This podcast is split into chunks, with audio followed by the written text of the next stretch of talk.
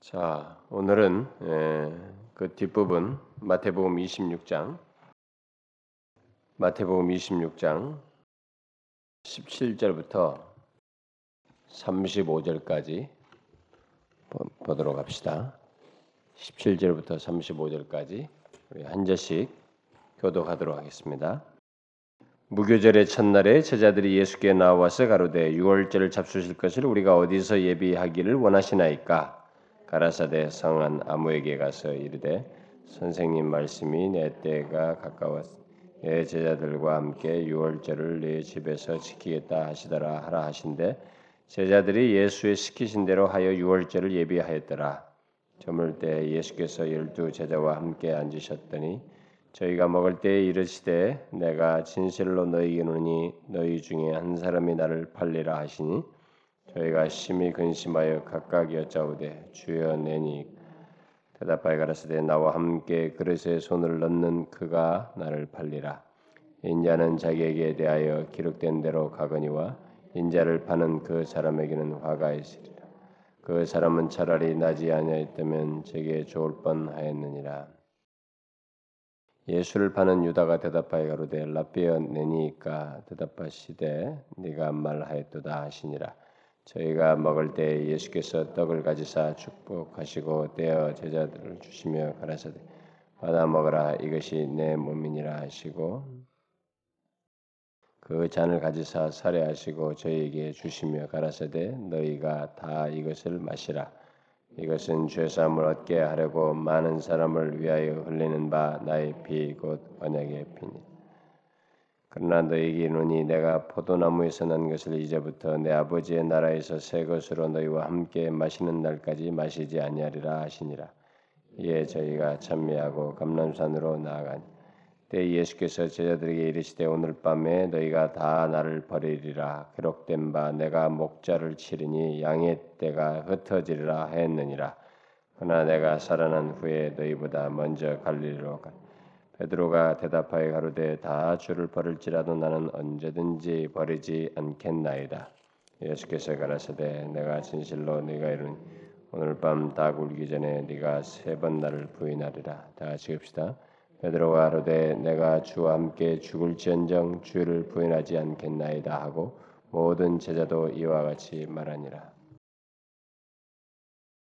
자, 우리 주님께서 어, 기꺼이 어, 자신이 자기 백성들을 위해서 어, 자신의 생명을 내 주시기를 기뻐하시면서 한 걸음 한 걸음 나아가는 그 여정을 우리가 지금 보고 있습니다. 참 여러분과 제가 이 내용을 후반부까지 읽어 나갈 때 이런 예수님의 모든 행적 이런 내용을 그분의 죽으심에 기꺼이 죽으시기 위해서 나가신 이 행적을 그냥 우리에게 너무 익숙한 그 스토리를 읽듯이 이렇게 쭉 읽어 나가지 말고 어, 이 내용 속에서 하나님이 직접 오셔서 얼마나 자기 백성들을 그 구원하시기 위한 그 뜻과 열심으로 참 기쁨으로 그것을 기꺼이 행해 나가시는지 그 하나님의 그 깊은 은혜의 그 마음과 우리를 향한 열심을 좀 자꾸 되새겨 봐야 됩니다. 표현도 표현이지만 우리가 그것을 자꾸 봐야 돼요. 여러분 기독교의 모든 메시지의 핵심은 여기에 다 있습니다.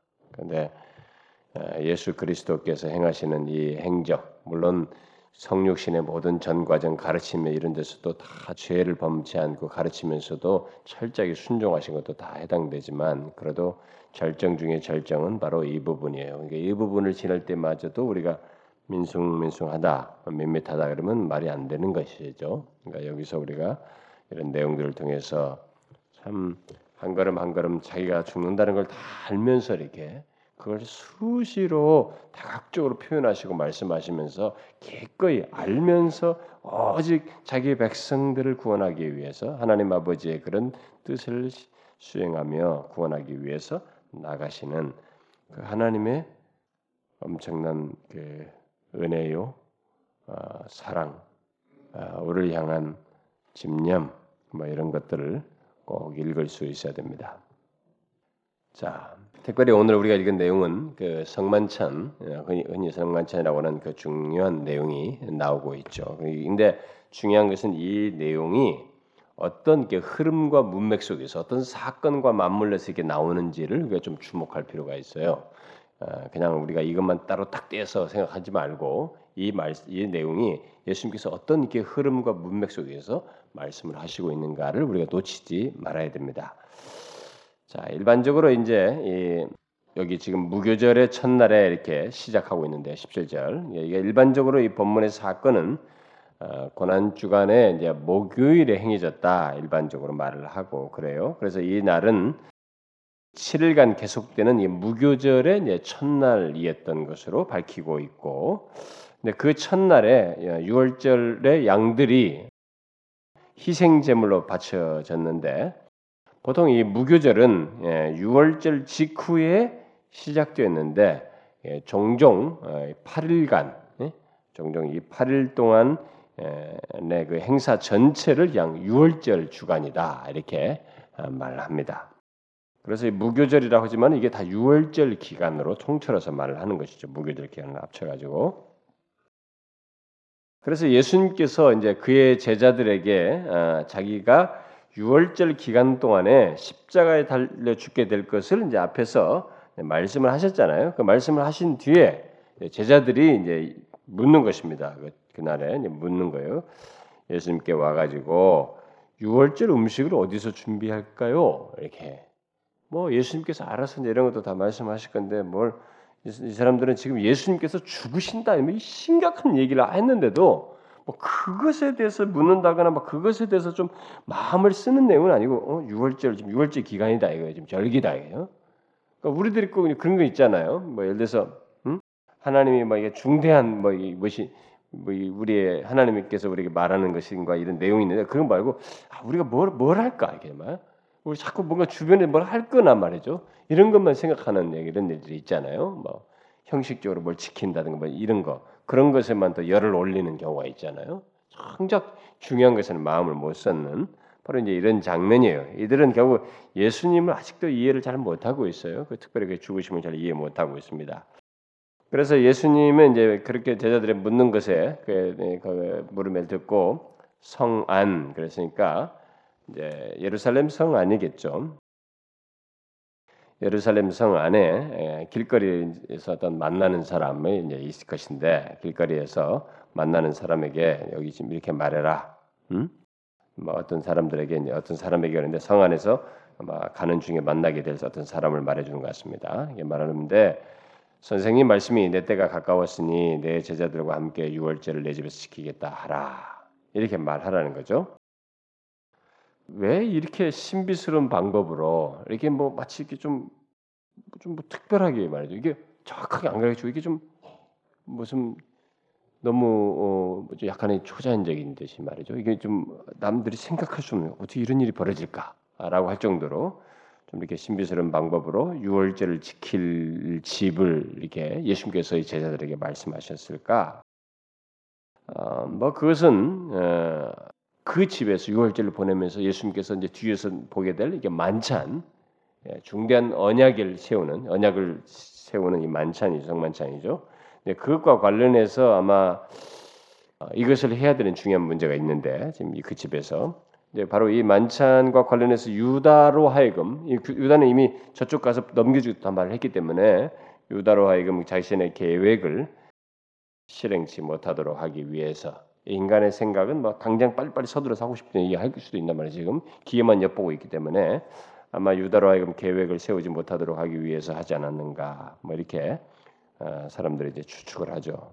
그럴 듯하죠. 음, 얼마든지 그럴 예수님의 이런 우연한 생각, 우연한 사건, 우연한 방식으로 이렇게 일을 하지는 않습니다. 하나님 주님은 다 뭔가를 생각하시고 이 일을 진행하시고 있을 텐데 그래서 이제 제자들은 예수님의 말씀대로 어, 어떤 사람의 이제 현행 안에 가서 어떤 사람을 만나게 되죠. 그래서 이제 그 집에 아, 이르게 됩니다. 아, 그러니까 그래서 마침내 이제 그 집을 이제 어, 그 사람들이 그 사람이 마침 자기 집을 인정해가지고 그 집을 내주죠. 음, 그렇게 하되고 집을 하나 이제 마련하게 거기 준비할 자를 찾게 되는데 아마 이 사람은 예수님께서 이렇게 선생님께서 유월절을 네 집에 지켰다 이렇게 했을 때 K 승낙한 거 보면은 이 사람이 성 안에 예수 그리스도가 메시아이신 것을 인정하는 사람이었던 것으로 우리가 생각할 수 있겠죠. 아마 이 사람은 예수 그리스도가 메시아라는 걸 인정하는 사람이었던 것 같습니다. 자, 그런데 이 제자들은 아직 아무것도 몰라요. 제자들은 아무것도 모르고 유월절 음식을 막 이제 준비하기 바쁘죠. 준비도 하고 막 이랬습니다. 유월절을 그래서 예비했습니다. 결국 이 유월절 어린 양이 어, 유월절 어린 양이신 지금 예수 그리스도께서 십자가에 죽으신 거 이런 걸 생각 않고 여기서 유월절 지킬 어떤 음식 같은 걸 준비하고 예배하고 이렇게 됐습니다. 자, 예수님 바로 그냥 그날 저녁에 예, 이 자신의 열두 제자, 가룟 유다를 포함한 열두 제자와 함께 식탁에 앉으셨습니다. 자, 저물 때 열두 제자와 함께 앉으셨다. 주님은 이 시간을 갖고 싶어 했습니다. 이 시간은 예수님께서 제자들을 떠나시기 전에 그들에게 마지막으로 사랑을 나타내시고 음? 그들에게 자신의 참 그들을 향한 자신의 온 마음을 어? 안심시키면서 그들을 향한 진실한 마음을 말하기 위한 특별한 시간이에요. 우리가 여기서 이제 이때 어떤 말씀을 하시고 어떤 과정이 있어 어떤 행동을 했는지 구체적인 내용이 여기 기록되어 있지 않지만 우리가 요한복음 10장으로 가보면 우리가 예수님께서 뭐 발을 씻기시는 사건이며 우리 가지고 말을 하나씩 뭐그 뒤에서 뭐 여러 가지 말씀도 많이 하실 계획이잖아요. 예, 그런 것이 뒤에서 말씀도 전해질 것입니다. 그러니까 지금 예수님께서는 지금 이들에게 아, 떠나시기 전에 그들에 대한 사랑을 나타내시며 유언적인 말씀을 하실 계획이었어요. 음, 하시기 위해서 이런 시간을 네, 갖고 있는 것입니다. 그래서 요한복음 13장 이하를 이제 참조하게 될 것 같으면은 예수님은 그들에 대한 자신의 사랑과 그 내들 사랑하지 너희도 서로 사랑하라 이런 말씀도 하시죠. 네, 그들에 대한 자신의 사랑과 또 어, 그들과 또 앞으로 예수 그리스도를 믿게 될 자신에게 예수님께 속한 모든 사람들을 위해서 자신이 죽는다는 것 그러나 성령을 통해서 성령을 보내서 너희들에게 함께 있게 해서 어? 너희들 영원히 지킬 것이다. 응? 성령을 통해 영원히 지키겠다고 하는 이런 말씀을 하시기 위한 아주 주 중요한 참 의미 있는 그런 자리를 주님께서 이제 가질 생각이었어요. 예, 거기 위해서 이런 시간을 갖고 있습니다. 자 그렇게 사랑을 표현하면서 음, 서로가 이렇게 교감하는 사랑을 이렇게 공감하는 그 느끼게 되는 네, 그런 자리에서 예수님께서 갑자기 그와 그런 분위기 속에서 진행하시면서 여기는 이제 문맥이 바로 넘어가지만 요한복음 13장을 보면 이제 시간이 조금씩 어, 같이 나누는 그런 공감하는 시간이 있은 가운데서 이런 말을 하죠. 갑자기 너희 중에 한 사람이 나를 팔리라 이렇게 말씀을 하셔요. 깜짝 놀랄 얘기를 갑자기 하신 것입니다. 너무 충격적인 얘기죠. 어, 비록 예수님의 고난의 에, 고난과 그 죽으심을 비록 이들이 제자들이 잘 이해하지 못하고 있다 할지라도 이들이 예수님을 배반할 것까지는 않은 어? 그러니까 제, 지금 예수 그리스도의 사랑을 알고 예수 그리스도 안에서 그들은 사랑을 교감했고 그래서 그 사랑을 배반한다는 것은 상상할 수도 없다. 모두가 그렇게 생각하고 있을 바로 그런 상황인데 그 모두가 자신들의 경험 그동안의 경험 예수님과의 가졌던 시간들 경험을 생각하게 될 때 이런 말씀은 자신들에게 전혀 해당되지 않는다라고 생각할 그 상황인데 거기서 주님은 바로 이런 충격적인 얘기를 합니다. 너희 중에 하나가 나를 팔 것이다. 나에 대한 사랑을 저버리고 배신하게 될 것이다. 이렇게 말을 했습니다. 여러분 생각해 보십시오. 그동안에 참 사랑을 많이 입고 뭐 비록 조금 이해력은 모자랄 망정 누가 예수 그리스도를 더 이상 부인할 수 있겠어요. 그동안 봤던 것과 경험했던 것이 있는데 그 그렇게 또 자신들을 향해서 나타낸 주님의 사랑을 배신한다는 것은 정말로 가당치도 않고 생각할 수도 없는 것이다라고 모두가 생각할 상황이었어요. 모두가 그렇게 또 생각을 하고 있는 듯했죠. 모두 대체 다. 그래서 만일 그런 일이 가능하다면 그렇게 사랑을 입은 주님을 배반하는 일이 가능하다면 그게 인간이겠는가? 어? 어? 인간에게서 그걸 기대할 수 과연 그런 이, 그런 사랑을 입고도 배, 배반한다면 정말 이 인간이라는 것은 도대체 어떤 존재인가? 인간 존재 자체에 대해서 회의를 가질 수 있는 그런 얘기죠. 이런 상황에서 여러분 생각해 보세요. 우리가 훌쩍훌쩍 읽어 넘어가지 말고 한번 생각해 보자 이거예요. 3년 동안 참 예수님의 너무너무 다양한 그 하나님의 성품을 많이 보고 경험했습니다. 그가 뭐 놀라운 무슨 뭐 기적을 하고 초자연적인 능력으로 사람을 살리고 뭐 이런 것도 다 놀래기도 했지만은 그들이 감게 예수님과 같이 보내면서 정 너무 많은 것들을 보았고 경험했습니다. 그 주님 자신에서 이런 자신에서 아기가 전혀 없고 자신을 이렇게 한없이 사랑하신 그분을 배반한다는 것은 자신 생각할 수 없다라는 것이 막 이들이에요. 이들도 다 그렇게 생각하는 상황입니다. 그러니 만일 어? 그런 일이 가능하다면 인간에게서 정말 기대할 수 있는 게 뭐겠느냐? 어? 만약 그런 사랑을 배반한다면 도대체 인간에게서 기대할 게 뭐가 있겠냐 말이죠. 정말 이 세상에서 확실하다고 할 만한 것이 무엇이 있겠는가? 무엇을 우리가 확신할 수 있으면 과연 믿을 만한 존재는 누구인가 말이죠. 과연 이렇게 했음에도 불구하고 배신한다면 과연 이 세상에서 믿을 인간이 누가 있냐 말이죠. 어떤 인간도 신뢰할 수가 없고 어떤 것도 확신할 수 없다는 그런 생각을 갖지 않을 수 없는 그런 얘기를 예수님께서 하신 거예요. 너무나 충격적이어서 이들이 다 놀라 있고 그 심히 근심하는 수심에 찬 그런 모습을 봅니다. 그러면서 제자들은 서로 주여 내니까 이렇게 서로 말했습니다. 묻기 시작했어요. 예수님은 여기서 어, 제자들이 스스로 갖고 있다고 생각하고 있는 무엇을 사실상 깨뜨리고 있습니다. 이 말씀을 통해서 그들 내니까 내니까 이 이그 그 말을 하시지 않았으면 이렇게 물으면서 자신들을 이렇게 한번 확인해 볼 수 있는 시간이 없었을 거예요. 근데 어쨌든 주님은 제자들이 스스로 갖고 있다고 생각하고 있는 일종의 모든 확신, 이들이 가지고 있는 자신 안에서 갖는 모든 확신성을 다 제거해 버리는 일종의 그런 말씀을 여기서 하신 것입니다.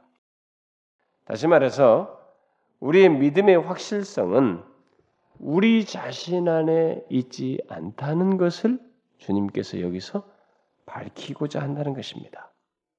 이건 아주 중요한 갑작스럽게 이런 말씀을 이들에게 하면서 이렇게 했을 때 이들은 나중에 경험할 일이고 확인할 일이지만 주님은 그 일을 지금 하고 있는 것입니다. 도저히 인간 안에서 정말 우리의 믿음의 확실성은 우리 자신 안에 있지 않다는 것. 그것을 이들은 깨달아야만 했다는 거죠. 이것은 우리가 어, 예수를 믿고 난 뒤에 뭐 소위 그 믿음을 가진 뒤에 우리들이 뭐 넘어지지 않거나 뭐 소위 실족하지 않거나 어, 하나님의 사랑을 배신하지 않게 된다면 음? 그것은 우리 안에 무엇이 있기 때문이 아니고 결국 우리의 무엇 때문이 아니고 그것은 바로 다시 말해서 우리의 어떤 신실성 때문이 아니고 우리 자신의 어떤 열심 때문이 아니고 우리를 신실하도록 붙드시고 주관하시는 하나님의 신실하심 때문이라는 것을 이들이 알아야 했다는 것입니다. 그래서 뒤에 언약을 성만찬을 통해서 언약을 시행하시는 장면이 나와요. 문맥이 그렇게 흘러갑니다. 이건 아주 중요한 얘기예요. 여러분과 제가 예수를 믿고 난 뒤에 우리가 넘어지지 않게 된다면, 주님을 배반하지 않게 된다면, 그렇게 되는 모든 근거는 우리 자신에게 있는 무엇 때문이 아니에요. 강직한 성격 때문이 아니고 한 번 하면 한다는 것 때문이 아닙니다. 그것을 주님은 여기서 부서뜨리고 있어요. 그것 때문이 아니라는 것이. 종, 다른 종교는 혹시 신념을 가지고 그렇게 할 수 있겠으나 예수 그리스도를 믿는 문제는 우리 자신의 신실성에 따라 달려 있지 않다는 것입니다. 그것은 그렇게 넘어지지 않도록 붙드시는 하나님의 신실하심에 달려 있다는 것을 이들이 알아야 했다는 거예요. 그래서 이렇게 3년 동안 주님의 사랑을 받았던 이 사람들임에도 불구하고 너희들 중에 나를 배반할 자가 있다. 예, 나를 팔 자가 있다. 이런 말을 함으로써 이들에게 충격을 던진 것입니다. 그 사실을 결국 상기시키 깨닫게 하고자 하는 수순을 밟고 있는 것입니다. 다시 말해서 우리의 믿음의 확실성의 근거는 우리 자신의 무엇이 아니고 그리스도의 언약을 지키시는 그리스도 안에서 언약을 지키시는 하나님의 신실하심에 있다는 것이에요. 이걸 우리가 잘 유념해야 됩니다. 이 사실을 깨닫게 하기 위해서 예수님은 이 마지막 시간에도 자신의 이 땅에 육신을 입고 계시며 마지막 보내실 이 마지막 여정에서도 제자들로 하여금 그들이 가지고 있는 자기 과신을 버리도록 한 뒤에 하나님의 신실하심의 기초를 둔 믿음만이 확실하다는 것을 확고히 가르쳐 주는 이런 행동을 여기서 하십니다. 여러분, 예수 믿는 사람들 중에 일종의 자기가 가지고 있는 자기 나름대로의 어떤 신앙적인 행동, 자신의 어떤 성실함, 자신의 신실함의 기초를 둔 이런 믿음에 대해서 그러면서 자신은 그래도 주님을 잘 믿을 것이라고 는 그런 자기 과신에 대해서 하나님은 사실은 깨뜨리셔요. 그것이 깨뜨려져야만이 제대로 된 믿음을 가질 수 있기 때문에 그래서 여기서 그걸 하는 거예요. 지금 뒤에 언약을 맺는 것은 이 언약은 예수 그리스도 안에서 하나님께서 성취하실 하나님의 신실하심에 의해서 너희들이 보존되고 구원 얻을 것이라는 것을 나타내신 거거든요. 뒤에 나오는 것이 그걸 위해서 이걸 깨뜨리는 거예요 지금. 여러분 우리는 우리 우리 자신을 믿어서는 안 되는 거예요. 그래서 가끔 교회 나오는 사람들이 사회 속에서 성취력이 있고 사회 속에서 하면 한 번 하면 하면 한다는 사람들 그리고 이게 확 응? 정말 그 지금까지 자기 성취가 강해서 자라왔던 사람들 그리고 성실한 사람들 아주 노력형들 이런 사람들이 하나님도 자신의 그런 기질과 열심으로 믿으면 끝까지 갈 수 있다. 믿음을 잘 지킬 수 있다고 생각하는 성향이 있는데 그런 과신을 주님은 꺾습니다. 배반할 수 있다. 아무리 너희들이 성실한 것 따라오면서 나한테 3년 동안 성실했던 것 가지고도 얼마든지 배반될 수 있다. 그것만 가지고는 그것으로 안 된다는 거예요. 우리 애가 정말 그 믿음을 가질 수 있고 배반치 않고 하나님에 대한 사랑을 지속할 수 있는 것은 하나님의 신실하심에 근거한 믿음 여기에 달린 요것 때문이지 우리에게 있는 무엇 때문이 아니라는 것이 그걸 지금 여기서 주님은 이제 밝히시는 것입니다. 그래서 탁 모두가 당황해 막 심히 근심하면서? 심히 근심하는 거예요. 여기서 꺾이는 거예요, 지금. 파, 파 장이는 깨트리는 것입니다. 납니까? 자기조차도 지금 모르는 거예요. 자기 자신에게 의존해서는 대답이 안 나오는 거예요. 주여, 내니까. 모두가 묻는 것이. 그래서 그 뒤에 이제 23절부터 25절에 예, 대상자가 누구인지 베일이 벗겨지게 되는데 예수님은 자기가 알고 있는 배신자를 기꺼이 밝히시기를 원하시고 있습니다. 여기서 보면 기꺼이 밝히시죠. 그래서 결국 뭐 나와 함께 그릇에 손을 넣는 그가 뭐 음, 나를 팔리라 하면서 나중에 결국 유다를 밝히시죠. 밝히시는데 예수님께서 왜 이렇게 배신자를 자신을 배신할 자를 기꺼이 밝히시는가? 그것은 그렇게 함으로써 유다가 팔았기 때문에 자기가 죽는 것이 아니고 자신이 기꺼이 원해서 자발적으로 자기 백성들 위해서 죽, 죽으려고 죽음으로 나아가는 것이다라는 것을 밝히려는 거죠. 음? 그걸 명확히 하려고 하는 것입니다. 사람들은 오해할 수 있어요. 뭐 지금도 뭐 소, 세상 소설 쓰는 사람들은 아, 팔아 팔려가지고 뭐 이렇게 운명적으로 이렇게 뭐된 그렇지 않아요. 주님은 미리미리 수도 없이 지금까지 말했잖아요. 자기가 죽는다고. 이 순간에도 계속 그 사실을 말씀하시면서 한 걸음 한 걸음 나아가고 있는 거예요. 오직 자기 백성들을 구원하기 위해서 자신이 자발적으로 나아간다는 것을 드러내고 있는 것입니다.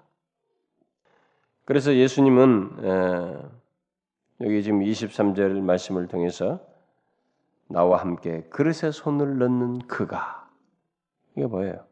자기와 아주 가까이 자기와 친밀한 교제를 가지고 있는 그 사람, 음? 또 하나님의 사랑을 맛보며 하나님께서 사랑하시는 그 무리 가운데 있는 나와 내 곁에서 하나님이께서 사랑하시는 그 무리 가운데 있는 무리 가운데 있는 그 사람이 나를 팔 것이다 이렇게 말하고 있습니다. 그러니 여러분 누가 누가 자신의 행위로 자신의 성실함으로 어? 믿음을 끝까지 지키며 하나님의 사랑에 배신하지 않을 수 있다고 말할 수 있느냐는 거예요. 없어요. 이런 표현들을 통해서 주님이 분명히 밝힙니다. 불가능해요. 그래서 우리들이 착각하지 말아요. 기독교 신앙을 자꾸 우리들의 정, 무슨 종교적 열심으로 될 거라고 생각하면 안 돼요. 이건 하나님 편에서 뭔가를 우리를 하고 계시기 때문에 그래요. 그 제가 종종 주일 안예배 같은 대표 기도할 때 그런 기도를 하지 않습니까? 하나님께서 도와주시지 않으면 하루도 믿음을 지킬 수 없습니다. 제가 왜 그런 기도를 하는지 아세요? 여러분 그건 사실이에요. 그분의 성, 하나님의 성실하심에 달려 있지 우리의 무엇에 달리지 않아요. 뭐 그렇다고 해서 아, 그래 그러면 내가 알아서 그럴 수 없죠. 그럴 수 없죠. 우리가 하는 것은 믿음의 이 영적인 영역에 하나님을 믿고 따라가는 하나님의 사랑에 대해서 바르게 반응하는 이 영역을 감당해낼 만큼 탁월한 인내력과 무슨 능력과 뭐 집중력과 무슨 성실함 가지고 있지 않아요, 여러분. 우리의 감정이 어떤 건데요, 여러분? 아니에요, 여러분. 여기 뒤에 가서 베드로 나오지 않습니까? 베드로가 그걸 잘 증명해 주잖아요. 그건 아니에요. 그래서 24절에 인자는 자기에 대하여 기록된 대로 가거니와 이죠. 예수님께서는 팔려서 이미 기록된 대로 팔려서 십자가의 길을 갈 것입니다. 그렇게 해서 자기 백성과 자기 백성들을 구원하시고 그렇게 자기 백성들 하나님과 자기 백성들 사이를 화목하게 하는 이 일을 기록된 대로 다 성취할 것이에요. 할 것이지만 인자를 파는 그 사람에게는 책임이 뒤따를 것입니다. 화가 있을 것이에요. 응? 책임이 뒤따를 것이다. 그것을 말씀을 하고 있습니다. 그래서 예수님은 요한복음 13장을 13장에 한 것을 우리가 참고해 볼 때 이제 우리는 뭐 떡이라고 번역됐지만 이 사람들은 이제 빵이지 않습니까? 일종의 빵을 이렇게 집어서 유다에게 주죠. 주면서 우리가 요한복음 10장에 여러분 제가 유다 설교하면서 예수 믿는다는 것에서 그 얘기했어요. 상황하게 지독하게 끝까지 유다가 끝까지 자기를 은밀하게 감추면서도 근데 그때까지도 예수님께서 계속 그를 놓고 하시는 계속 얘기하시잖아요. 기회를 주시고 어?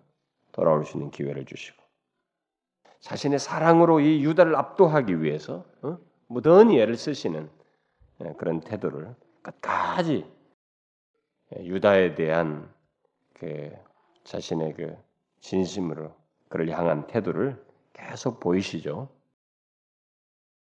우리 이제 요한복음 13장을 보면 좀 더 장황하게 그걸 볼 수 있습니다.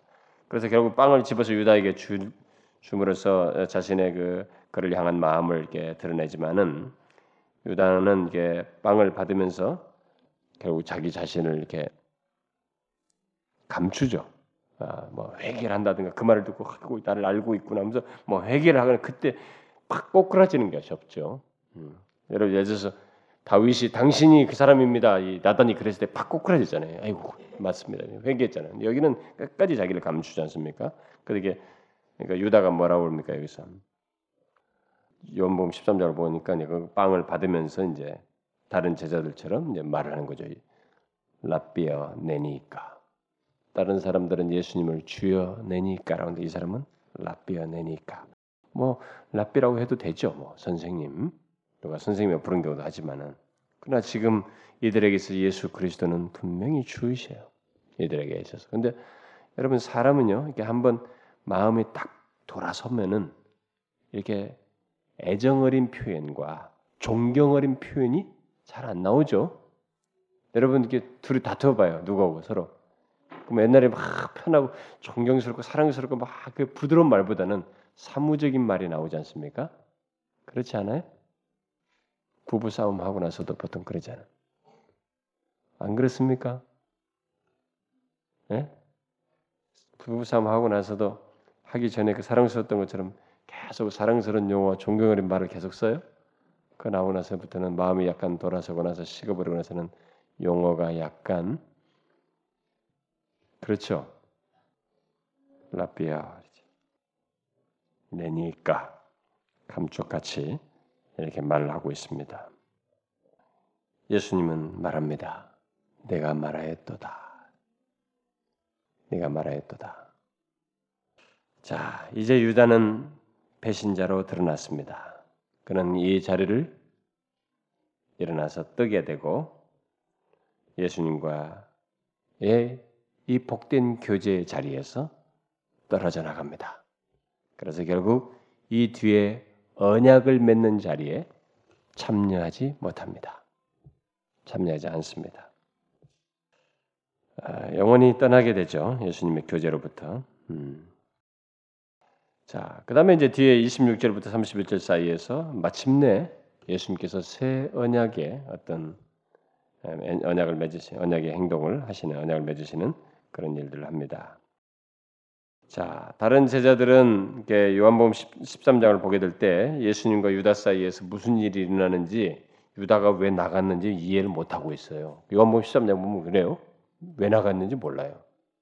뭘 사러 나갔나 이겠지. 뭐, 왜 나갔는지 모르요 아직까지 이해를 못했죠 이 사람들은. 그러니까 그들이 이해를 못한 것은 그렇게까지 이런 진행되는데도 이 제자들이 유다를 유다가 파는 이런 문제를 전혀 동의를 하지 않고 있는 것은 그 뭐냐면은 지금 앞에서부터 계속 말해온 대로요. 팔지 않을 사람이라고 하는 인식을 어디에 근거해서 갖고 있냐면 그동안에 가졌던 관계, 응? 그동안에 가졌던 관계, 그동안에 열심을 가지고 주님을 따랐다는 것, 응? 이런 것에 근거를 둔 겁니다. 일종의 믿음의 확실성을 어디에 두냐면 그동안에 가졌던 관계와 자신들이 그동안에 열심히 보였던 자신 안에 있는 각자 자기들 비롯해서 다 똑같아요. 자기들 안에 있는 무엇으로 이런 믿음의 확실성을 가질 수 있다고 모두가 생각하고 있, 있기 때문에 저도 그런 생각까지 미치질 않는 거예요. 그 여러분 우리들도 그런 것입니다. 아우 저렇게 열심히 하는데 뭐 저사 저런 사람은 아, 진실한 신자고 당연히 그러지. 우리는 우리의 행동의 근거에서 무엇을 말하려고 해요? 음? 어떤 신앙생활 해왔던 지금까지 그 예수님 옆에 같이 오랫동안 보내왔다는 것에 의해서 그동안의 신앙의 연륜의 근거에서 우리는 믿음의 확실성을 자꾸 말하고 싶어 합니다. 아니에요. 이들은 지금 그래서 계속 이해를 못하는 거예요. 도저히 제, 아무래도 우리 중에는 그럴 사람이 없다는 거예요. 우리 열둘이 그동안 따라다니는데 누가 우리 중에서 아무도 믿음의 확실성을 다른 데서 찾질 않아요. 그 지금 예수님의 말씀한 취지를 모르고 있습니다. 자신들 안에 무엇에서 자꾸 찾으려고 하는 것입니다. 그래서 바로 그 상황에서 예수님께서 자신을 통해서 맺게 될 언약을 마침내 말씀을 하십니다. 그동안 짐승의 피로서 그 보증했던 언약이 아닌 네, 그런 것을 다 성취하면서 성취하는 결국 자기 자신 하나님의 아들이신 자기 자신의 피로 맺게 되는 언약에 대해서 말씀을 하십니다.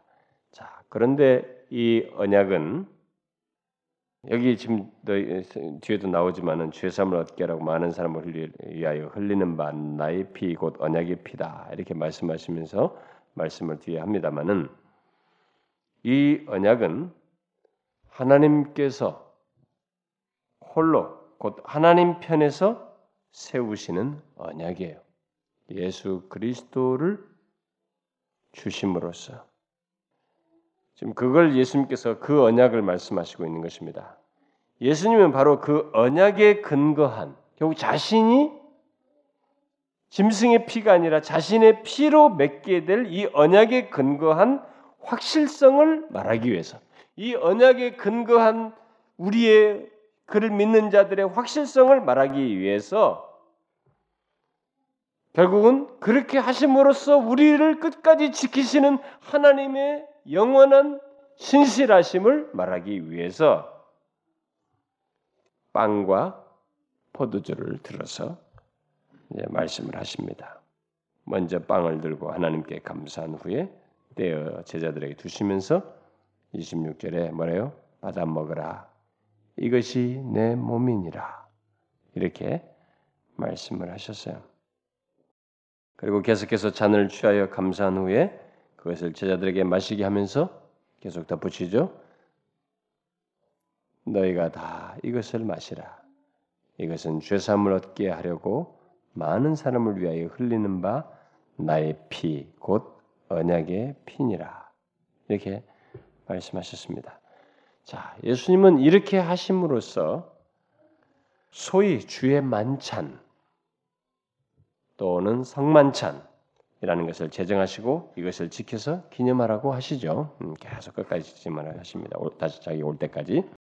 자, 이것은 결국 계속 지키라고 하면서 이것을 행할 때마다 주의 떡과 잔을 먹을 때마다 우리에 대한 주님의 사랑이 어떠한지를 생각을 하고 또 하나님이 이 그리스도를 주어서 그의 피로 말미암아 우리에 대한 자신의 그 신실하심을 영원히 드러내시려고 하셨다는 사실을 우리들이 기억하라는 것입니다.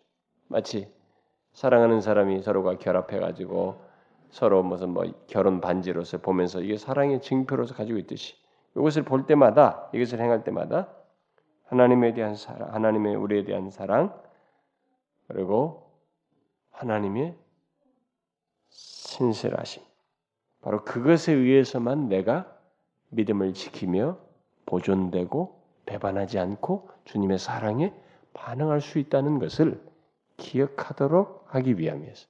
기억하라는 거예요. 그것을. 우리가 그걸 기억해 상만찬 할 때마다 나에 대한 하나님의 사랑이 얼마나 크고 나를 향한 하나님의 신실하심이 완전하다는 것. 그것을 우리가 확인해야 되는 것입니다. 특히 그리스도를 우리들의 죄를 위한 속죄 제물로 내어 주신 하나님의 신실하심을 확인하는 것이 되어야 됩니다. 이것이 바로 그것을 확인하는 어, 것으로서 주님께서 결국 말씀하신 거예요. 그래서 결국 이것은 우리 자신 안에 있는 잘못된 그릇된 어떤 확실성, 우리 자신 안에서 갖는 어떤 확실성이 아니라 그런 것을 다 제거하신 뒤에 비로소 진정한 우리의 보증은 독생자의 피를 주면서까지 우리에 대해서 사랑을 확증하신 하나님의 성실하심에 우리의 모든 것이 달려 있다. 우리의 확실함에 달려 있다고 하는 것을 기억하고 그것 그것에 의해서 우리는 확신을 가져야 합니다. 우리의 확신의 근거는 하나님의 신실하심. 특별히 독생자 예수 그리스도의 피를 통한 하나님의 신실하심을 신실하심에 둬야 된다는 것이에요. 그래서 로마서 8장의 후반부에 나오는 것처럼 결국 그리스도의 피가 우리에게 하나님이 우리에 대해 얼마나 확실하신 어? 성실하신지를 알게 되는 근거요. 우리의 확신의 근거인 것입니다. 예? 무슨 말인지 알겠어요? 여기서 여기서 너희도 내 가까이 있던 너희도 나를 팔 거야. 인간 안에 있는 것으로는 너희들이 나를 따를 수, 이 믿음의 어떤 근거를 삼을 수 없다. 믿음의 근거는 독생자를 주신 하나님, 독생자를 주어서 우리를 죄를 사하시는 하나님의 은혜와 그의 신실하심에 달려 있다. 이것을 알라는 거예요. 그래서 바로 이 문맥 속에서 지금 이 내용을 말씀하시고 있는 것입니다. 문맥 속에서 이해하면 더 이 내용이 잘 와닿죠. 여러분 무슨 말인지 알겠어요? 여러분과 저의 믿음의 근거 확신이 어디에 있어야 되는지 아시겠어요? 음, 하나님의 신실하심이 있습니다. 다른 것이 없어요. 그래서 그 29절에 보니까 음, 아주 재미있는 말씀을 하시죠. 너희에게 이르노니 내가 포도나무에서 난 것을 이제부터 내 아버지의 나라에서 새 것으로 너희와 함께 마시는 날까지 내 아버지의 나라에서 새 것으로 너희와 함께 마시는 날까지 마시지 아니하리라. 자, 이 제정을 하신 후에 성만찬을 제정하신 후에 예수님은 다시는 제자들과 이 같은 방법으로 지금 떡과 잔을 먹는 이 포도주를 먹는 방이 이 방법으로 식탁을 같이 하지 않을 것이라고 말씀하십니다. 그렇게 함으로써 내 아버지의 나라에서 새 것으로 너희와 함께 마시는 날까지 마시지 않겠다. 이렇게 말씀하시면서 예수님께서 제자들과 함께 나눈 이 식탁은 장차 새 것으로 마시게 될 그 영원한 장차 그 영원한 나라에서 나누게 될 완전한 교제 그것을 이렇게 예표해 줘요. 시사해 줍니다. 그것을 여기서 미리 말씀해 주고 있어요. 그러면서 그때를 갈망하게 맙니다. 예수님도 이때를 갈망하고 제자들도 그때를 갈망하게 하는 그 말씀을 하십니다. 예수님도 그때를 갈망해요. 그때 너희와 함께 마실 것이다. 그때까지는 이걸 마시지 않을 거야. 그러고 나서 만찬 후에 저희가 찬미하고 감람산으로 나아가게 됩니다. 함께. 자, 그리고 나서 이제 31절부터 35절 사이에서 이제 예수 감람산으로 가릅니다. 감람산으로 이제 행하던 중에 예수님께서 이 겟세마네에서 그 감람산에 있는 겟세 거기에서 겟세마네 우리가 기도를 하잖아요. 겟세마네에서 유다가 끌고 온 일종의 이제 대제사장의 수하에죠. 그 사내들인 공예에 속한 이제 군사들이겠죠. 네, 그들이 닥터리 닥쳐가지고 그들에게 붙잡힐 것을 아시고 지금 이제 31절을 말씀하신 겁니다. 응? 가는 길에 이제 말씀하시는 거예요. 오늘 밤에 너희가 다 나를 버리리라. 기록된 바 내가 목자를 치르니 양의 떼가 흩어지리라 했느니라. 이렇게 말씀하죠. 지금 주님이 막 자신이 죽음을 향해서 가는 이 순간분 순간 순간 순간마다 막 박박박박 말하는데 자신의 죽음을 막 심도 있게 말해요. 그러면서 그 일로 인해서 파생될 것들과 동시에 무엇이 중요한지 이들에게 부시고 새롭게 해야 할 것들을 막 말씀하시고 중요한 언약을 세우시면서 자꾸 자꾸 이렇게 힘박한 얘기들을 쭉쭉쭉 해나가고 있습니다. 응? 결국 예수님은 이제 자신이 잡히실 것을 다 아시고 거기 가면 기꺼이 이제 고난에 고난을 당하시고 그 죽음의 여정에 복종할 것을 다 생각하시면서 이렇게 말씀을 하시는 거죠. 그러면 이제 이 제자들은 앞에서도 이런 언약도 맺고 그랬는데 새 언약을 맺고 그랬는데 이제 이 제자들은 이 예수님의 그 하나님의 신실하심을 믿고 그걸 바라보면서 예수님과의 고난에 같이 동참할 것인가? 이들은 과연 예수님과 고난에 동참할 것인가?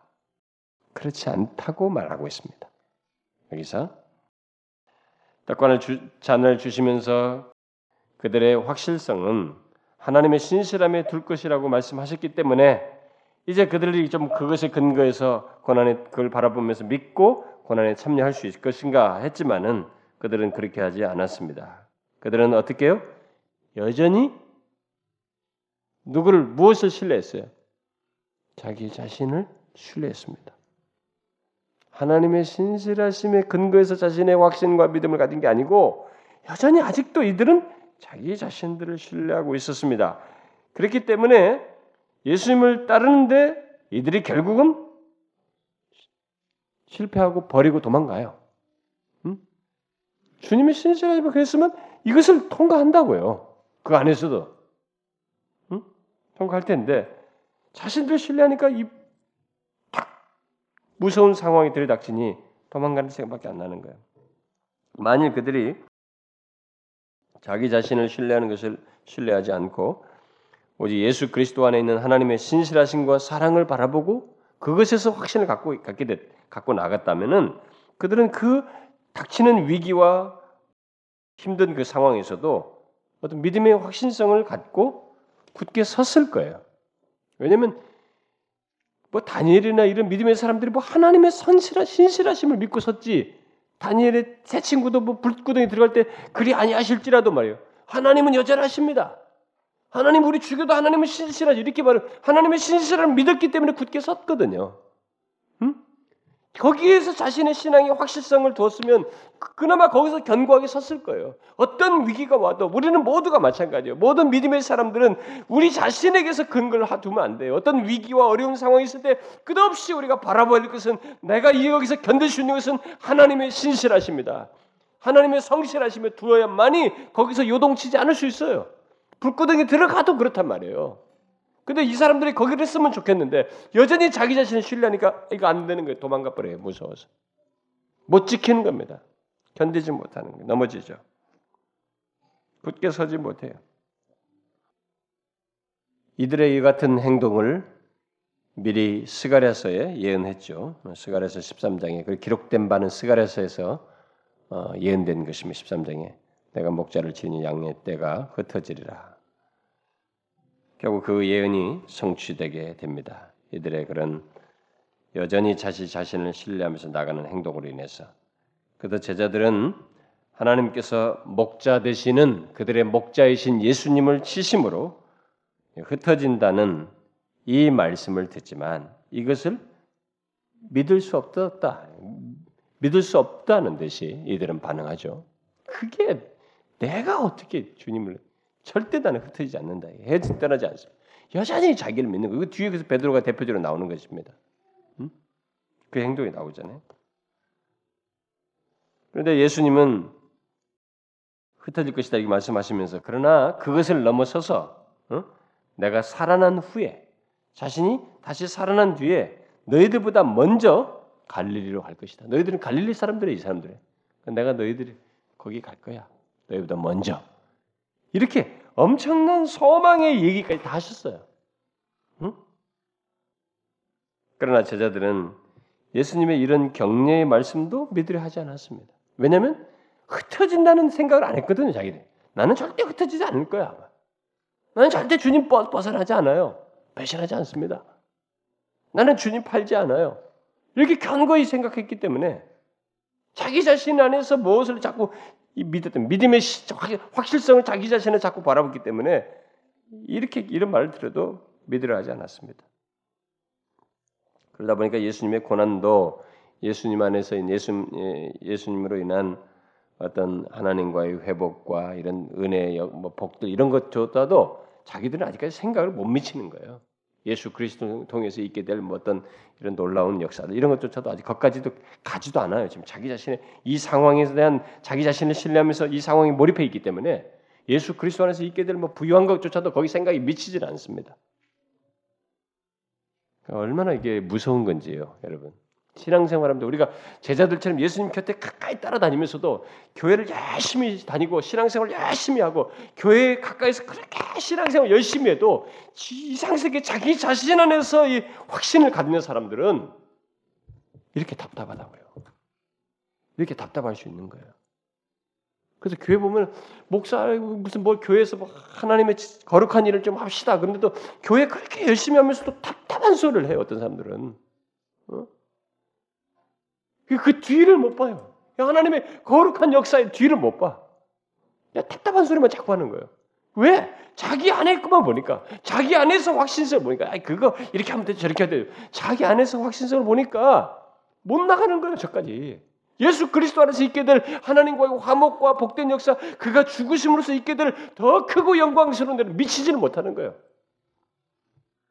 계속 그냥, 아이고, 절대 그런 일 없다, 이거예요. 그 굉장히 열심히 있어 보이죠. 뭐 아주 주님을 위하는 것 같고. 그러나 신앙의 세계라는 것은 하나님의 사랑을 경험하며 사랑에 반응하면서 주님을 믿는 이 영적인 은혜의 세계라는 것은 우리 자신에게 몰입하면 빵점이 돼 버려요. 빵점이. 되는 것 같지만 내 자신의 위로만 되지 내 스스로만 심리적 위안이 되지 실제적으로 하나님의 역사에는 그 자신의 하나님의 은혜 안에 있는 실제적인 부유함은 자신이 못 누려요. 못 얻어 누린다고. 그래서 가끔 이렇게 신앙생활 하면서도 뭐 나름대로 열심히 한다면서 자기에 너무 몰입하는 사람들 있잖아요. 자기 자신 안에서 막 어? 확신성을 가지려고 하는 이런 행동들 있잖아요. 그게 더 자기 자신들로 하여금 하나님의 은혜의 부유함들을 못 누리게 해요. 못 누려요. 못 나갑니다. 그 사람들이. 그래서 결국 이 대표로 이 베드로가 딱 등장해서 보이자 행동을 하지 않습니까? 33절 이하에서 특히 베드로가 뭐라고 말해요? 이렇게 아직도 못 믿고 말이죠. 자기 자신이 신뢰하면서 말하지 않습니까? 뭐요? 다 주를 버릴지라도 나는 언제든지 버리지 않겠습니다. 이것은 자기 확신 속에서 하는 장담이에요. 나는 절대로 나는 그럴 사람이 아닙니다. 여러분 정말로 조심해야 됩니다. 우리가 얼마나 하나님 앞에서 겸손해야 되고 이 하나님의 은혜의 세계에서 철저하게 다윗처럼 하나님을 철저하게 의지해야 되는지를 배워야 됩니다. 이런 부분에서 그것과 정반대되는 태도예요. 나는 절대로 주님 버리지 않습니다. 자기 자신 안에서 자기 확신 속에서 장담하는 거예요. 이것은 하나님의 신실하심을 믿지 않는다는 것이거든요. 하나님의 신실하심에 근거해서 자신이 보존될 수 있고 신앙을 가질 수 있다는 것을 거기에 믿음을 가질 수 있다는 것을 확신을 가질 수 있다는 것을 이 사람이 지금 안, 안 믿고 있다는 거예요 지금. 그럼 베드로에게 예수님께서 뭐라고 말해요? 아니라는 거예요. 네가 지금 아직도 뭐 정신 못 차린다는 거예요. 아직 모르고 있다는 거죠. 내가 진실로 내게 이르니 오늘 밤 닭 울기 전에 네가 세 번 나를 부인하리라. 그래서 이 닭 울음 소리가 나면 네가 지금 나의 말을 생각하게 될 거야. 네가 힘으로 안 된다는 것. 내 자신의 확신 가지고는 안 된다는 것을 철저히 깨달을 것이다. 그래서 우리들은 가끔 아이고 베드로가 말이죠 예수님을 세 번씩이나 부인하고 말이죠 막 저주하고 저렇게 어떻게 예수님 곁에 수제자라서 저럴 수가 있냐고 많은 사람들이 그렇게 생각할 수 있어요. 여러분 자기 자신 안에서 확신하는 사람들 다 이렇게 실수할 수 있어요. 다 이렇게 범할 수 있습니다. 여러분 보세요. 얼마나 주님 앞에서 눈물 흘리면서 잘하겠습니다. 주님 절대로 흘리면서 뒤에 가서 우리가 확 뒤집어져요. 왜 이게 쉽게 막 뒤집어지고 막 배반하는 것 말이야. 하나님 앞 시간 문드러지고 하나님 앞에서 어, 이전에 그런 태도로 해서 뭐 멀어지는 태도 왜 생깁니까? 자기 자신이 자기 자신 안에서 확신을 갖기 때문에 그래요. 만약에 하나님의 신실하심에서 근거에서 확신을 가졌다면 그런 실수가 있으면 그 신실하심 때문에 더 위안 삼고 더 그게 나갈 거예요. 더 의지할 것입니다. 근데 여기 뒤에 마지막에 보니까 베드로가 그래도 말합니다. 내가 주와 함께 죽을지언정 자신의 확실한 의지를 발휘해서 확신 자신의 확신을 가지고 주를 부인하지 않겠습니다. 그러니까 모든 제자도 이와 말. 우리도 똑같습니다. 아직 모두가 여전히 믿음의 확신성을 그 근거를 다들 자신들 안에서 두고 말을 하고 있는 것을 보게 됩니다. 그러니까 우리의 확신이라는 것은 어, 믿음의 근거라고 하는 것은 어떤 확실성은 정말 하나님의 신실하심에 둬야 되는데 여전히 그것을 알지 못하고 또 인간의 마음이 얼마나 변덕스럽고 어? 인간의 그 마음 가지고는 인간 존재 자체로는 그 신앙이 이것을 할 수 없다는 사실을 아직도 모르고 있다는 것을 보여줍니다.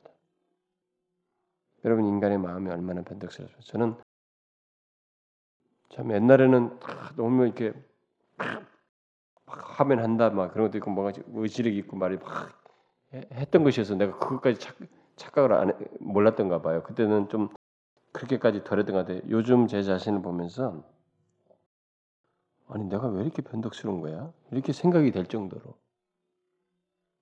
왜 이렇게 하나님 앞에서 쉽게 내 마음이 녹지? 왜 충천했다가 왜 갑자기 내 마음이 이렇게 확 녹아지는 거야? 이런 생각이 들 정도로 변덕스러워요.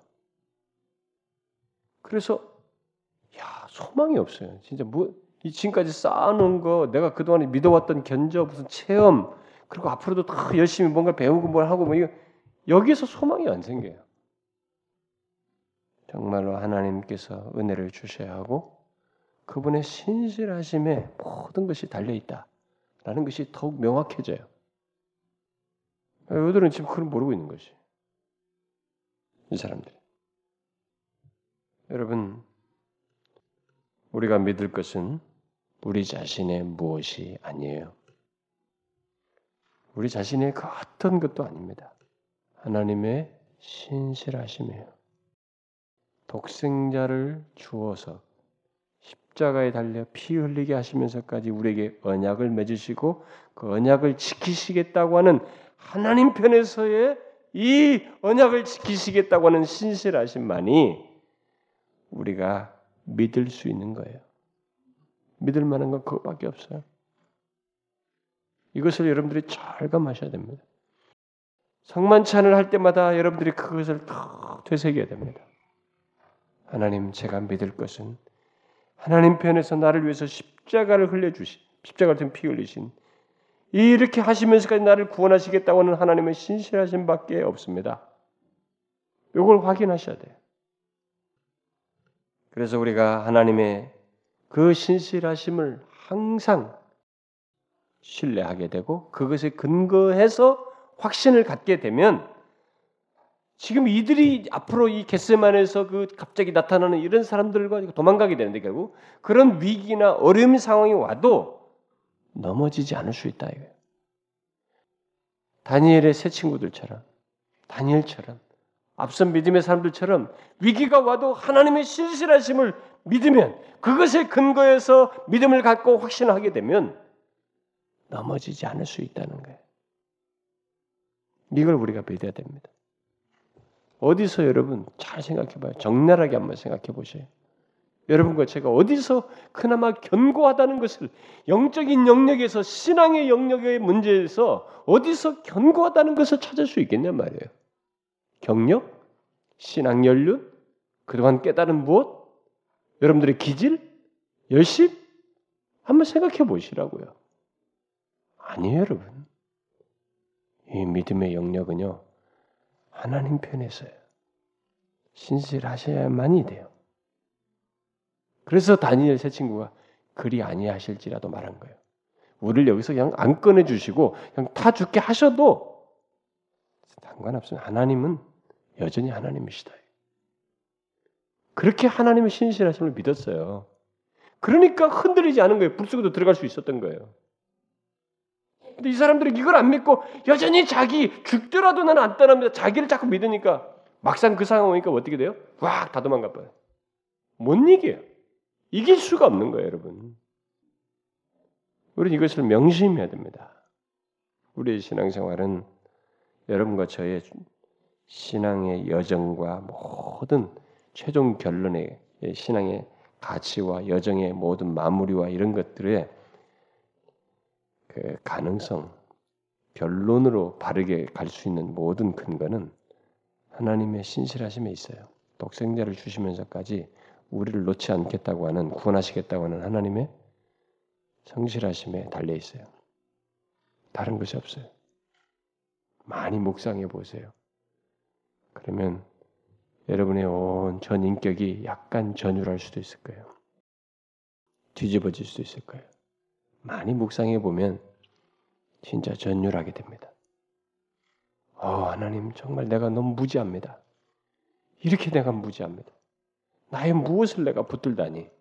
그것에 의존해서 뭘 확신하다니? 아닙니다, 하나님. 저는 내일도 자신할 수 없어요. 저희 신앙의 모든 여정은 최종 결론은 하나님의 성실하심에 달려 있습니다. 십자가가 그 증거입니다. 이것을 여러분들이 많이 묵상해 보세요. 그러면 자신에 대해서도 전율하게 되겠지만 그 하나님의 참 큰 은혜 성실하심에도 여러분들은 아마 감격하게 될 거예요.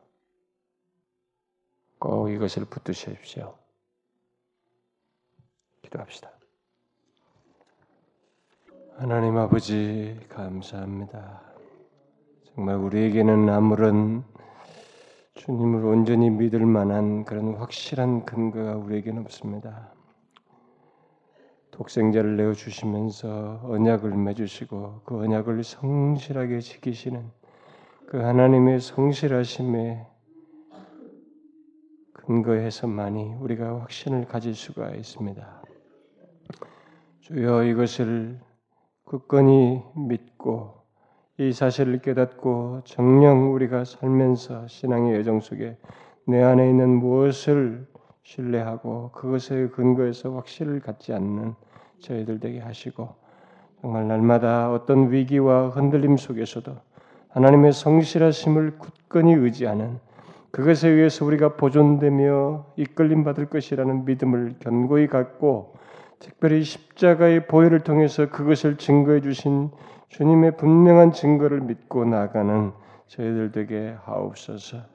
이 시간에 우리가 함께 구한 것들을 들어주시고 특별히 하나님이여 내일 모레 복음 잔치에 친히 오셔서 참여하는 모든 영혼들 하나님이여 한 사람도 놓치지 마시고 주님 역사해 주시고 우리가 너무나 모나서 하나님이여 게으르고 나태하여서 하나님이여 주저하고 있으나 주께서 구원할 자들을 구원하시기 위해서 이 기회를 통해서 불러 주실 줄 믿습니다. 하나님이여 참여하는 모든 영혼들의 마음을 열어 주시고 저들에게 생명의 예수를 향한 꿈틀거림이 있게 하여 주옵소서. 말씀을 전하는 저에게 하나님의 부유한 말씀을 주시고 그래서 친히 주의 성령께서 감화 감동하여 주시기를 구합니다. 여기 참여한 모든 사람들 하나님이여 저들에게 필요가 있습니다.